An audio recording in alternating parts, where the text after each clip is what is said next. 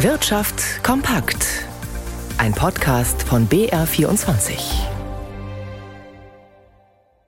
Mit Tobias Brunner. Die Energiepreisbremsen für Strom, Gas und Fernwärme sollen Verbraucherinnen und Verbraucher entlasten. Aber verleiten sie auch möglicherweise manche Energieversorger dazu, unverhältnismäßig hohe Preise zu verlangen, um vom Staat Erstattungen zu bekommen? Diesen Verdacht hat jetzt jedenfalls das Bundeskartellamt bei einigen Gasversorgern und geht dem nach. Einzelheiten von Jörg Sauerwein. Das Bundeskartellamt spricht von einer zweistelligen Zahl von Gasversorgern, die jetzt überprüft werden. Aufgefallen sind die, weil die Bonner Behörde die Daten aus tausenden Anträgen der Gasversorger in ganz Deutschland verglichen hat. Dabei gab es nach der Auswertung von Preisen, Liefermengen, Kundenzahlen und den beantragten Entlastungssummen gleich eine ganze Reihe von Auffälligkeiten. Die Unternehmen könnten also die Gaspreisbremse ausgenutzt haben, um mehr Geld in die eigene Tasche zu wirtschaften. Bundeskartellamtspräsident Andreas Mund spricht von möglicherweise nicht gerechtfertigten Preisen gegenüber den Endkunden. Deshalb sei man jetzt dabei, Licht ins Dunkel zu bringen. Dafür werden die Gasversorger jetzt systematisch befragt. Preiserhöhungen seien grundsätzlich nicht verboten, allerdings nur im Rahmen der tatsächlichen Kostensteigerungen. Sollte sich herausstellen, dass die Gasversorger tatsächlich höhere Ausgleichszahlungen vom Bund gefordert haben, als ihnen zustehen, müssten sie die Gelder zurückzahlen, dann wären auch Geldbußen möglich, heißt es vom Kartellamt. Derzeit prüft die Behörde auch schon zahlreiche Anträge in den Bereichen Strom und Fernwärme. Auch hier dürfte es bald die ersten Missbrauchsverfahren geben. Zum Beginn des Jahres haben die Bonner eine eigene neue Abteilung eingerichtet, die für die Preisbremsen zuständig ist und möglichen Missbrauch aufdecken soll. Die EU-Kommission ist für die Wirtschaft in der Eurozone dieses Jahr etwas optimistischer als zuletzt. Sie hat ihre aktuelle Konjunkturprognose vorgestellt und geht von einem Wachstum von 1,1 Prozent aus.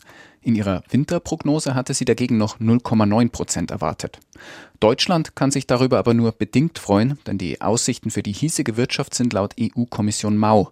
Deutschland dürfte demnach zu den Schlusslichtern in Sachen wirtschaftlicher Dynamik zählen. 0,2 Prozent könnte das Wachstum betragen. Das wäre nur halb so viel wie von der Bundesregierung erwartet. Die Städte, Gemeinden und Landkreise in Deutschland sind finanziell gut durchs vergangene Jahr gekommen. Trotz Ukraine-Krieg, steigender Preise und anderer Belastungen haben sie unterm Strich 2,6 Milliarden Euro mehr eingenommen als ausgegeben. So zeigt es das jährliche Kommunalpanel der Förderbank KfW. Doch für die Zukunft sind die Kommunen wesentlich pessimistischer. Felix Linke erklärt, wieso. Wie Verbraucherinnen und Verbraucher beim Einkaufen spüren Städte und Gemeinden bei ihren Ausgaben die hohe Inflation. Dabei werden nun auch die Lohnkosten deutlich zunehmen. Diese Kostensteigerungen sind größer als die zusätzlichen Investitionen, sodass sich der reale Rückgang hier beschleunigt. Das wird beim Unterhalt von Straßen oder Gebäuden wie Schulen spürbar.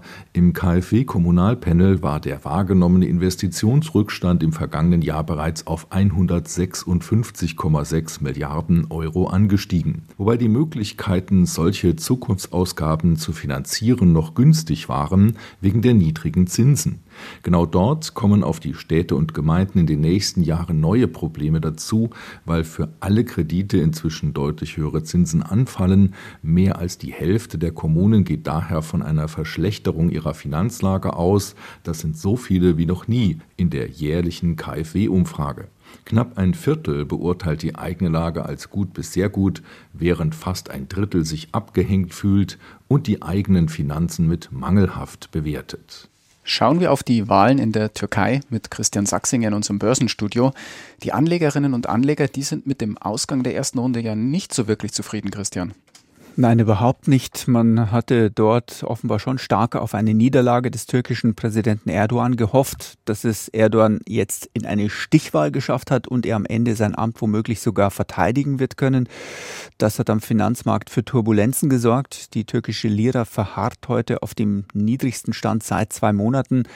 Die in Dollar notierten Staatsanleihen geben nach. Die Kosten für Kreditausfallversicherungen des Landes ziehen kräftig an und an der Börse in Istanbul sind die Kurse teils kräftig eingebrochen. Der Handel wurde zeitweise heute sogar schon unterbrochen.